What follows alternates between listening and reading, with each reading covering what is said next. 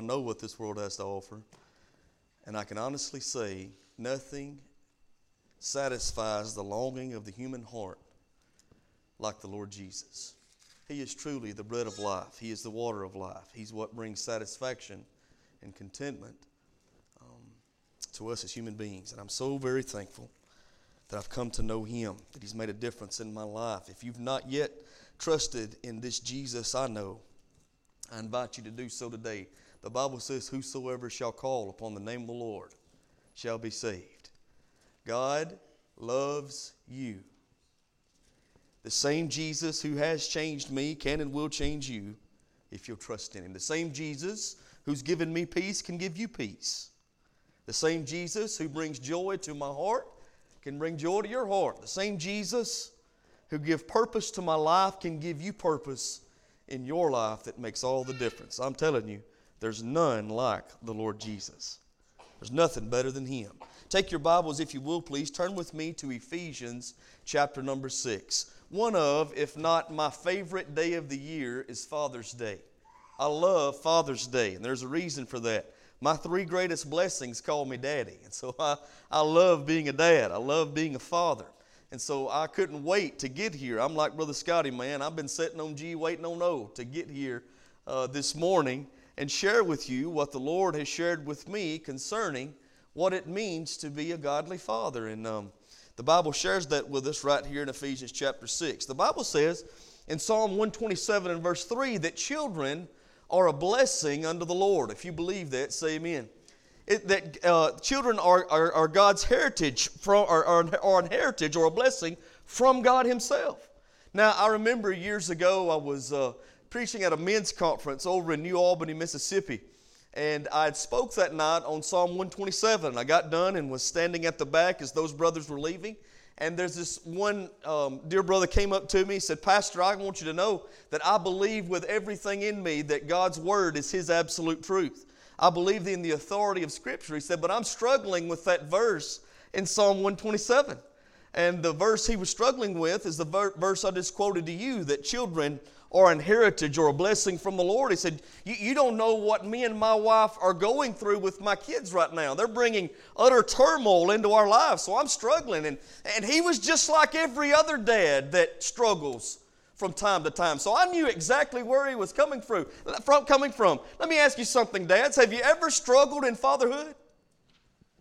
I, I don't know about you, but I know what he's saying there. I know what he's going through when maybe he don't have all the answers. Maybe he hadn't been the father that he's been called to be. Maybe he's made mistakes that's led to some bad decisions that his children have made. He, he was struggling a little bit in being the father that God wanted him to be. And, and I want to tell you something. If you've not never struggled as uh, know what it's meant to struggle as being a father, either you're not a father or just hang on a little while it's coming. You're going to struggle. Let me tell you why. Because there are no perfect fathers and there are no perfect children.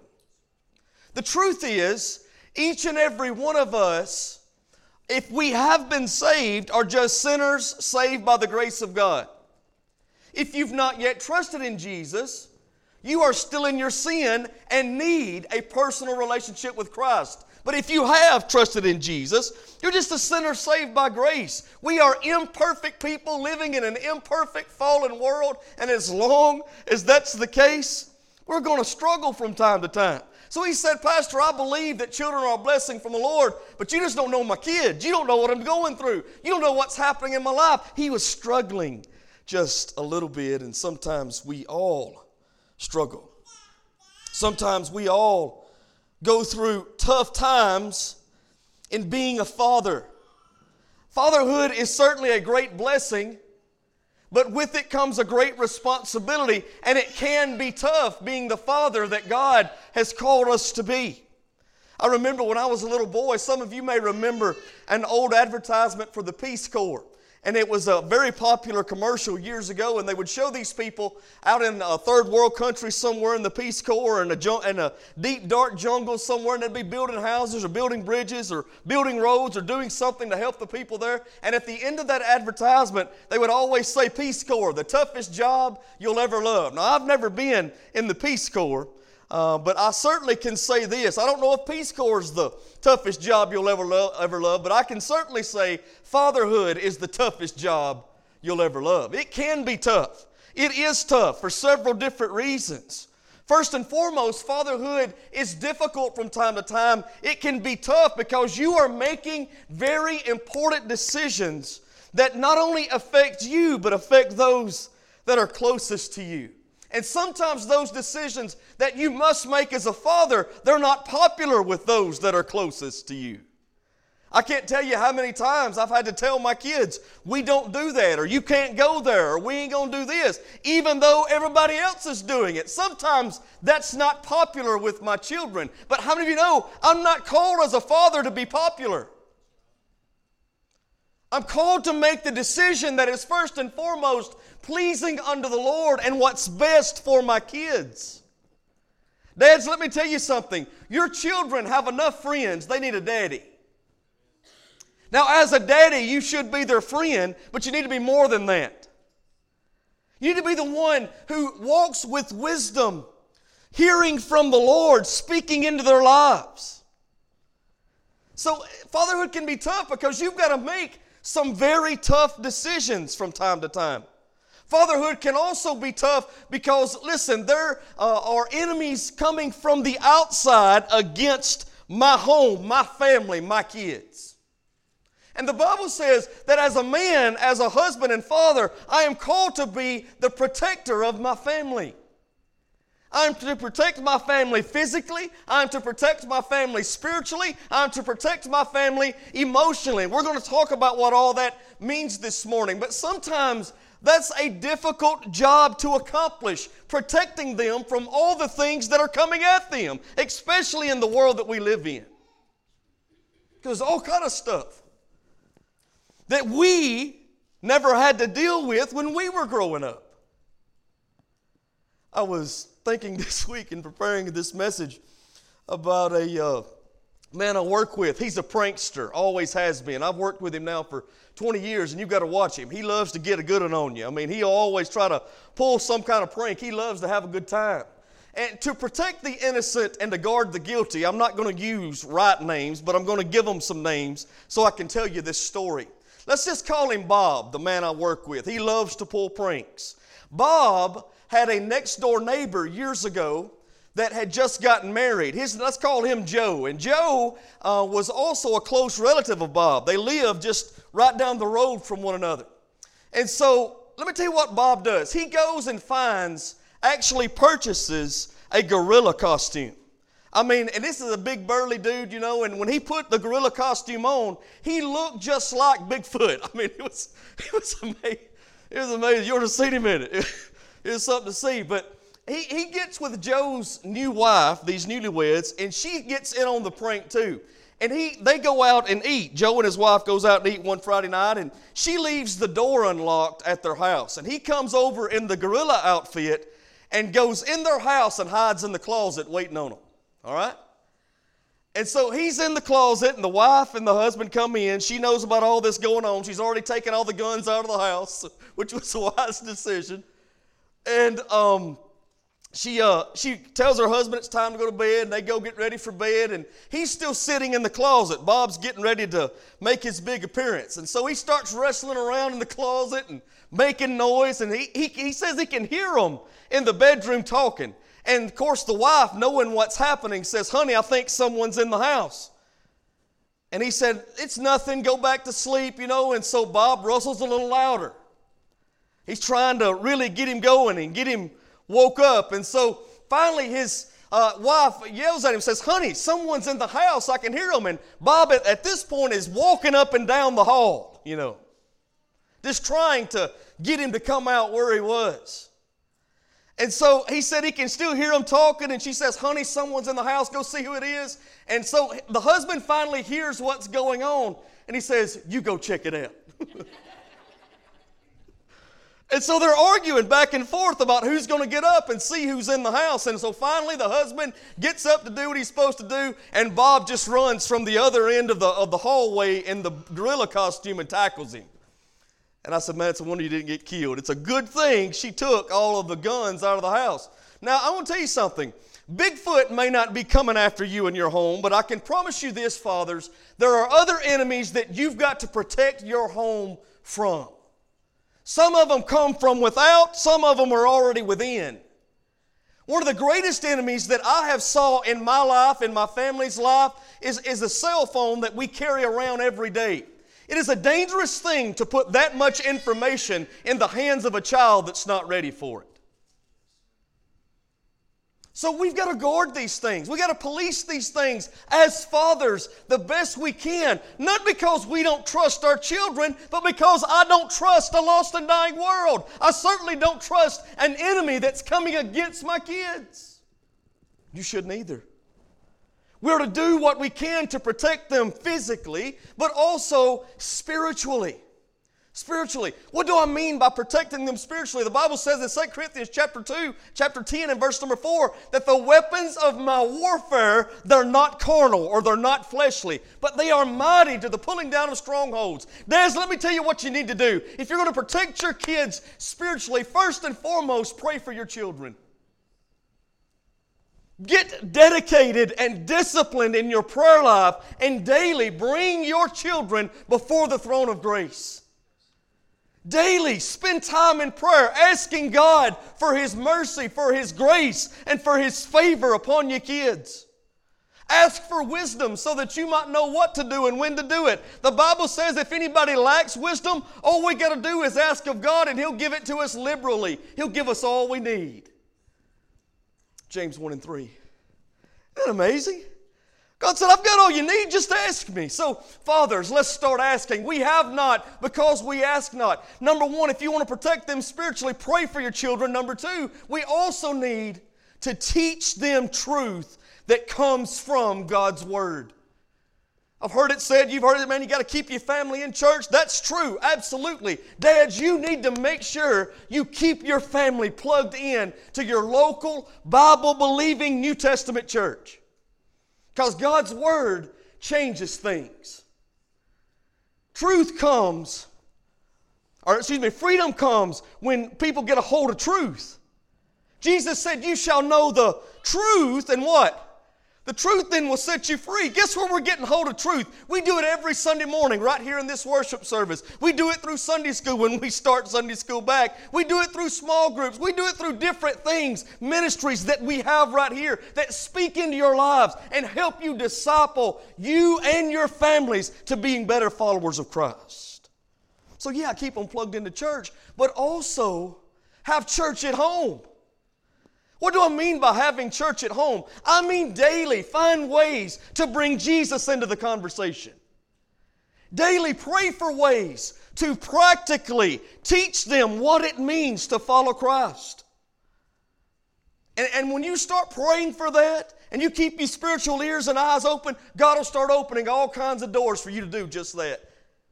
A lot of times it comes with uh, questions that my kids ask. I love those questions. Here, when, when we were back during the quarantine, you know, when everybody stayed home for a month, I absolutely loved it because we got to have a whole lot of discussion about deep truths of Scripture um, that I wanted to teach them and they needed to know. Man, we had a lot of church in home during that time. I think a lot of times we get so busy doing everything else, we trade the good things for the best things. Dads, listen to me. Teach your children what it mean to follow, means to follow Jesus. Don't just do it here, but have church at home. It's amazing what God can do in that, what He will do in that. And so we protect them emotionally. Also, what I mean by protecting them emotionally, I'm reminded of what the, the Bible teaches in Luke chapter 15 about the prodigal son. Y'all remember the story?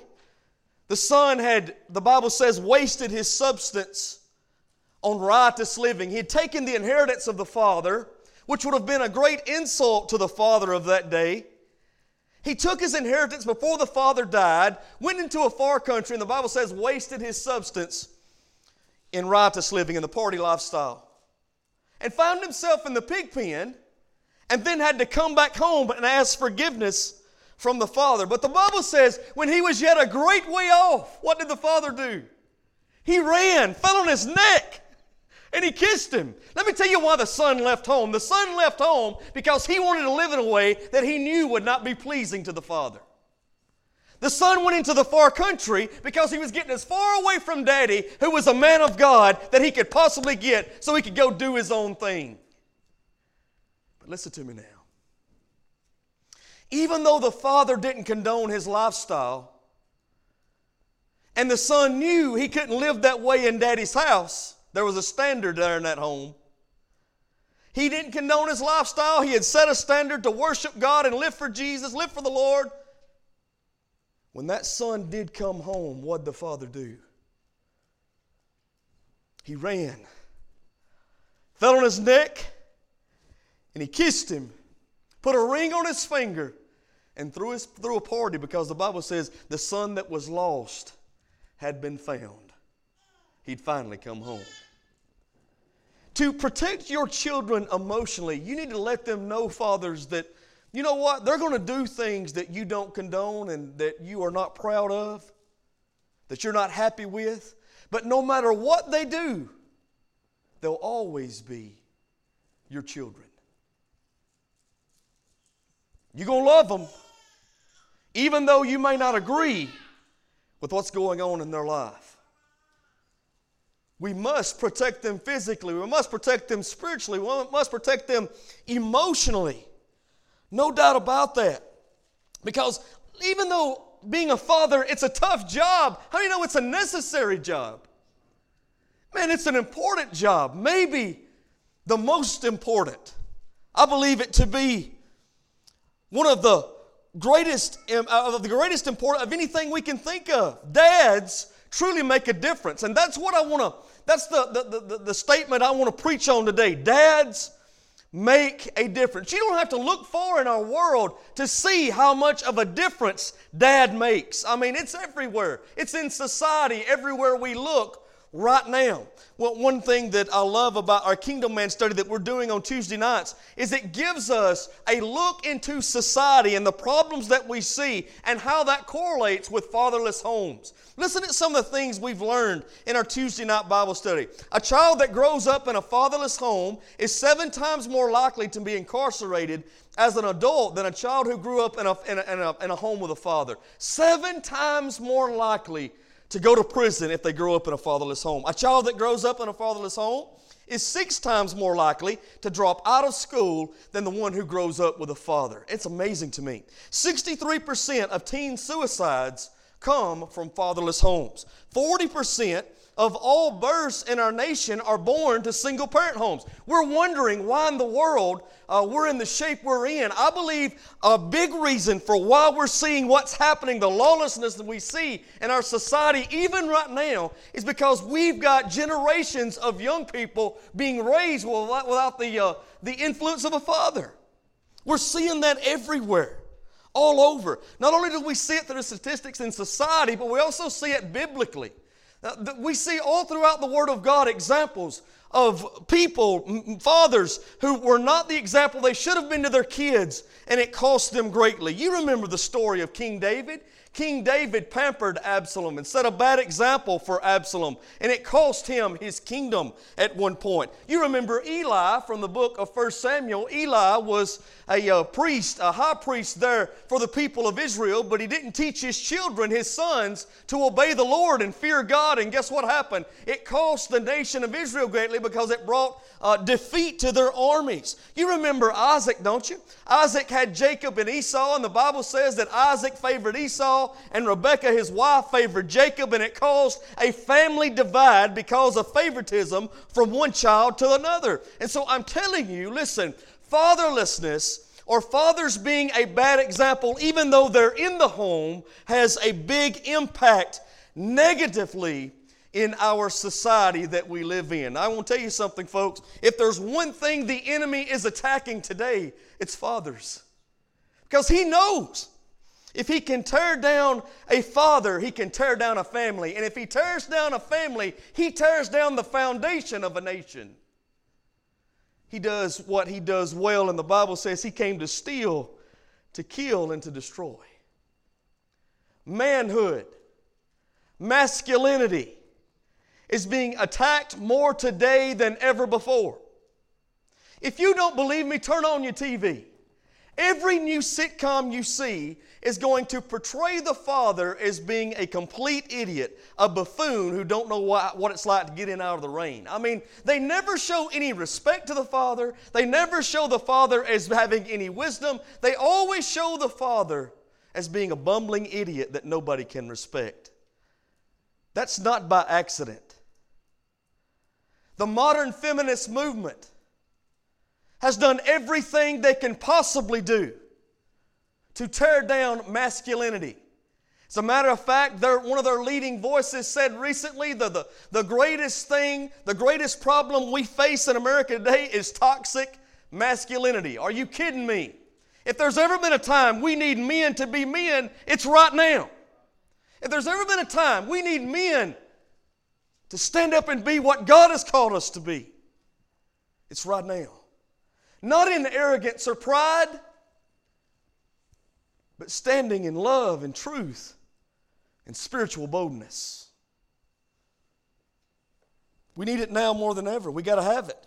But I, I, can also say this dads make a difference negatively when they're not the dad that God's called them to be, but they also make a very positive difference when they are the dad God's called them to be.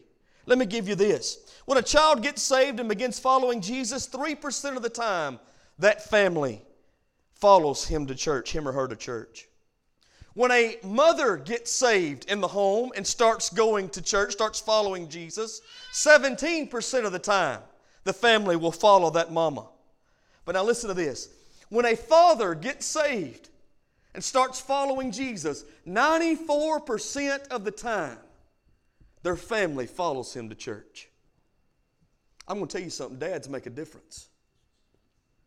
I'm going to tell you, folks, listen to me, fathers. If there's one thing I want to do, I want to make a positive difference in the life of my kids and in my family. Amen? I, I want to make a difference that's pleasing to God and helpful for my kids and for my wife. The statistics bear it out. God's Word speaks the truth that dads make a difference, and the truth is, we're either leading our family from Jesus or we're leading our family to Jesus. But we are leading our family because dads make a difference. The choice is up to us.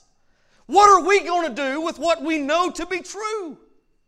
What are we going to do with the truth that we find in the Word of God? We must make the decision now to make a difference that's positive with our kids and with our family. So, are you ready? You want to do that? You want to see how you do that? You want to see what God's Word says about it? Because listen, that's where truth comes from. That's where we find the standard. Ephesians chapter number 6. Let's look together this morning, just very quickly at th- uh, just three, four verses here, and I'll be done. Ephesians 6 of course, comes on the heels of Ephesians 5. And in Ephesians 5, he tells us what it means to be a godly husband, what it means to be a godly wife. Then in Ephesians chapter 6, he begins talking to us about what it means to be godly children and what it means to be a godly father. Very important. Look what it says in Ephesians 6, verses 1 through uh, verse number 4. Now, I would do every father a great disservice today if I didn't say a little bit about the obedience of a child and what uh, a child should be doing as a godly uh, child. Listen what it says. Children, obey your parents. Watch this now. In the Lord. So let me let me first of all preface this by telling you everything that Paul is about to say here, he's saying this to people who are in Jesus. All right? He's saying to believers.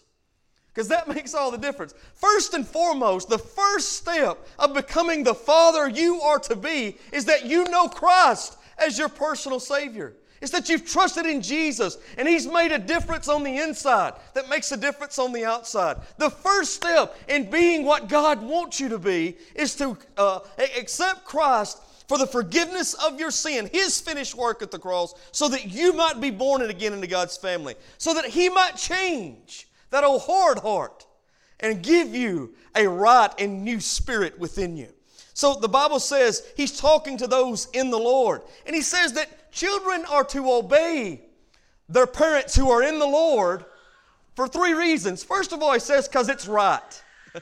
it's just right, it just makes sense. If you, listen to me, kids, if you've got parents who love Jesus and follow Jesus, if you've got parents who are doing everything they can, a father who does everything he can to point you to Christ, to protect you physically, to protect you spiritually, to protect you emotionally. If you've got a dad like that, why wouldn't you want to do what he says? Why wouldn't you be obedient to what he's telling you? I try to tell my kids all the time. I ask them, I say, hey, do you think your daddy loves you? And they'll say, yeah, dad, I think you love me. I know you do.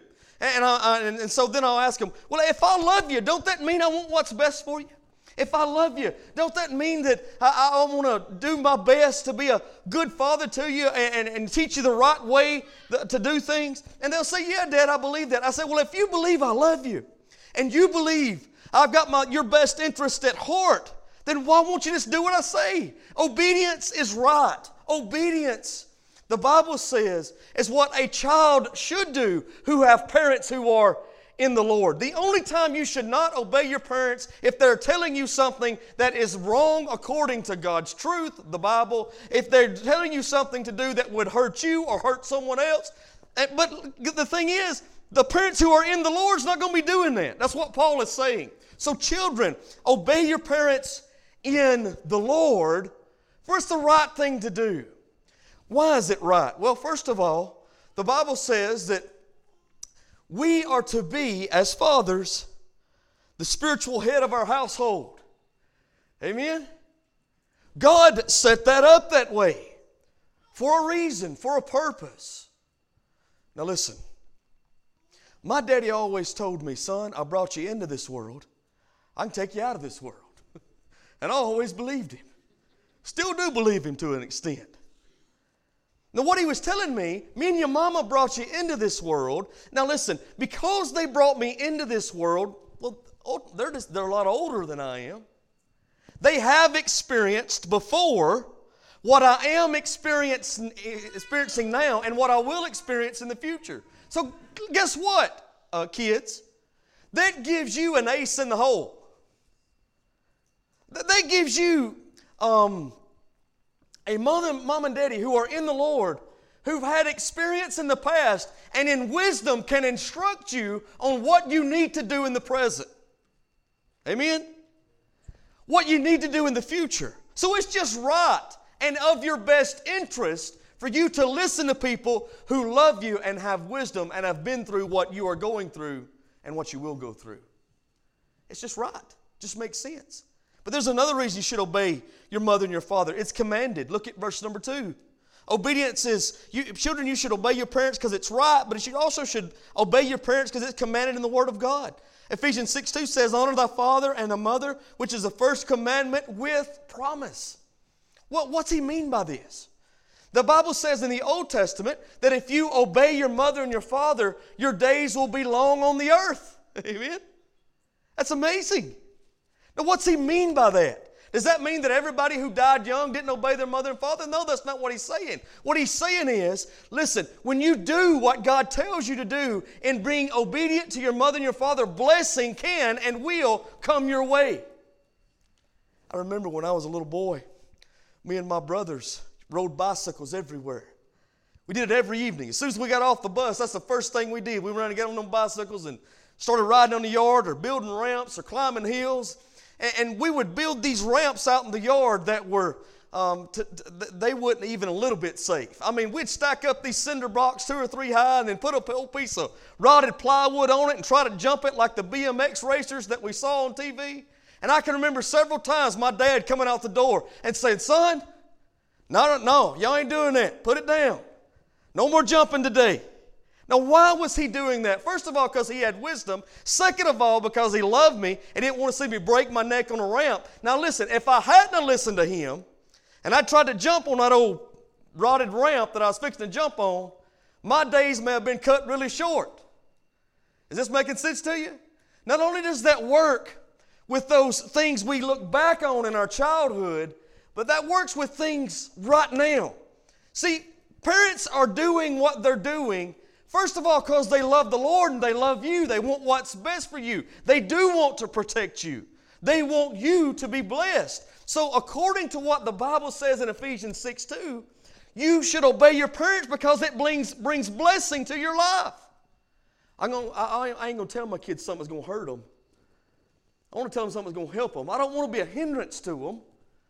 I want to be a blessing to them. I don't want to be a burden to them. I want to be a blessing to them. So if I can be that, that's what I want to be. And I'm praying about it. I'm asking God to lead, God, and direct me as I lead, God, and direct them. So listen to what I say. All kids who's got parents in the Lord, they're doing what they're doing because they love you. Obedience is right. Obedience brings bless, uh, excuse me, it's commanded, and obedience brings blessing. You should obey your parents. Those three reasons he gives us. So verse number three, that it may be well with thee and thou mayest live long on the earth. Verse number four. And then he goes to fathers. I can tell you this. If we had obedient children, fathers who trust Jesus, follow Jesus, and love their kids will have a whole lot easier time being the fathers God's called them to be. So, so fathers, or excuse me, children, oh, help us out here. Help us be what God wants. Paul says, first of all, children, obey your parents, for this is right in the Lord. But then he says to fathers some things here we need to see. And he addresses this to fathers again, not because mamas are not important, because mamas have, are of great importance in the home, in the family, and to their kids. But when it comes to those who are going to give an account for our families, how many of you know the buck stops with me as a daddy? And it starts with you, fathers. One day I'm going to stand before Jesus and I'm going to give an account for how I led my kids. What I did in my home to point them to Christ. I'm going to give an account for the difference I made, whether it's negative or positive. I don't know about you, but I take that very seriously. I don't want to wait and not only hurt my children by not being the father God's called me to be, I don't want to displease my Lord by not being the father God's called me to be. I want to teach them what it means to be a godly husband.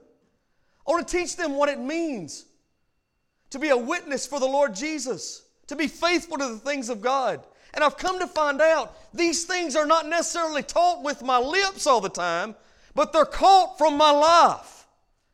I'm convinced that kids catch a whole lot than they're taught. They see you do it, and then they act accordingly. So he addresses to the fathers because we are the ones who will ultimately be held responsible. And he gives us four things to do. He says, first of all, don't provoke them. Listen, I put it, any fathers, provoke not your children to wrath. So don't provoke them to anger. Let me give you just a couple of ways that you can provoke your kids to anger and cause them to turn on you and rebel against you. First of all, when you start comparing one child to another child, you will provoke them to anger. You don't believe me? Look back in the Word of God and find what happened with Jacob and his sons. Jacob, who also became Israel, had, you know, 12 sons, and the son that he loved most was Joseph. He made him a coat of many colors. And he began comparing all the other sons to Joseph because Joseph was his favorite. Let me tell you what that did. That created a sibling rivalry within the family that ultimately caused Joseph's brothers to sell him into slavery. Now, God, by his providential work, worked in all of that to accomplish his will and purpose. But I'm telling you, it cost that family for a long time. It cost the relationship of those boys for a long time until God finally fixed it. So don't provoke them to anger by comparing one child to another, whether that be in the home or outside the home. Well, you ain't like so and so's kid. You ain't like this one down the street or that one at school. They're not them. They're never going to be. God made your child special. They are fearfully and wonderfully made for a purpose. Let them be them. Some of them are going to be great at sports. Some of them are going to be great at academics. Some of them are going to be talented. Some of them are going to do different things. That's all right. Let them be them. Don't compare them to someone else. Raise them to be what God has gifted and called them to be. Not only do you provoke them to anger by comparing one child to another, but also by always complaining and never praising. Let me tell you what I found out. I can always find something, I, I can find something my kids do wrong. And you can too. I don't care who you are. See, there's a lot of people who think they got perfect kids. Those people make my eye twitch a little bit. You know what I'm talking about? They never do any wrong. It's always somebody else's fault. No, it's not always somebody else's fault. Sometimes it's just their fault. We can't keep covering up for our kids. One of the hardest things for me to do as a father is to let them make mistakes and deal with the consequences. Because I always want to fix it. But you can't always do that. You got to let them learn from what they do wrong and what they do right. You got to pull back the rein a little bit and let them experience what life is all about if they're ever going to get ready for life outside of your home. And that is so hard from time to time for me. So, but I can always find what they do wrong, and you can too. None of us are perfect. My kids certainly wasn't raised by a perfect father, so I get that there's sometimes Hey, they, they may do some wrong things. I get that they were born into sin and are just sinners saved by grace too. I get that. But I, I, even though I can find what they do wrong, I can always find a whole lot they can do right too. I don't ignore the wrong, but I certainly don't ignore the right, and we can't do that. We can't always complain about everything they do and never praise them for something they do right whatever it might be. Find something to praise them in. Let me tell you how else you can provoke your kids to wrath or, or to, to anger, to wrath. By crushing discipline that is unfair. The punishment ought to fit the crime. And you know what I've come to find out? You got to pick your battles as a parent. Some, sometimes I just I don't sweat the small stuff. And you've got to decide for yourself what the small stuff is. Right? I mean, boy, when, I, when, when, my oldest daughter, you know, when, when, she, when she was growing up younger, I, I, I think I, I, a lot of times I sweated the small stuff too much. And, and, and you can't tighten the screws to the point that they're going to rebel against everything you say. So you, you've got to give them a little breathing room. And, and when they do wrong, the discipline should fit the wrong they do. It shouldn't be, shouldn't be crushing them. So don't provoke them to wrath, but the Bible says, do nurture them. Look what it says. And you fathers provoke not your children to wrath, but bring them up in the nurture and admonition. The word nurture holds really two different meanings. First of all, it speaks of instruction and it speaks of direction. To nurture your child means that you instruct them in the ways of righteousness. You teach them what's right. Amen. And again, that don't just happen with my lips, that better happen with my life. They need to see me doing what's right. They need to catch me doing good things. They need to catch me reading my Bible if I want them to read their Bible. They need to catch me praying around the dinner table if I want to see them praying around the dinner table. They need to catch me witnessing if I want them to be a witness. Are you seeing what I mean? We instruct them in the ways of righteousness with the truth of God's Word. That's again why it's so important to keep them in church and to have church at home. But not only do we instruct them, we direct them. And then we direct them by discipline. Discipline is very important. I know that discipline kind of gets a bad rap in today's world, and I think that's another attack the enemy brings against the Word of God and destroys homes and families because there is a lack of discipline. Discipline should always be done in love and never in anger. Do I discipline my children? Yes. Do I, have I spanked their bottoms? Yes, from time to time. But when I do give them a spanking, I'm not doing it because I'm angry at them. I'm doing it because I want to direct them. I want to show them the better way because I love them. And that's the same way God deals with us. The Bible says that God chastens those he loves as a father would a son in Hebrews 12. The Bible says that if we spare the rod, can somebody else finish that? Now, I get the sentiment, but that's not actually what it says in the King James. The Bible says in the book of Proverbs 13 24 that if a man spares the rod, he hates his son. It's pretty strong language. Listen, you've got to correct them. Now, sometimes it can be through spanking, sometimes it can be for withholding privileges. I found that it works different for different kids. But even taking away things ought to be done in love and not in anger. I never discipline my children in anger. Give time to cool off, think about it, pray about it, and then go back and handle the situation. That will help you and that will help them. Discipline should be done in love and not anger, but discipline also should be done to direct and not damage. In no way should we ever abuse our children, but we should always adjust their behavior, and that's done through discipline. Again, the punishment has to fit the crime. But then the Bible says, we are, we don't provoke, we do nurture, we do discipline, and you know, we do encourage. That's what the word admonition is to encourage, to build up, to teach.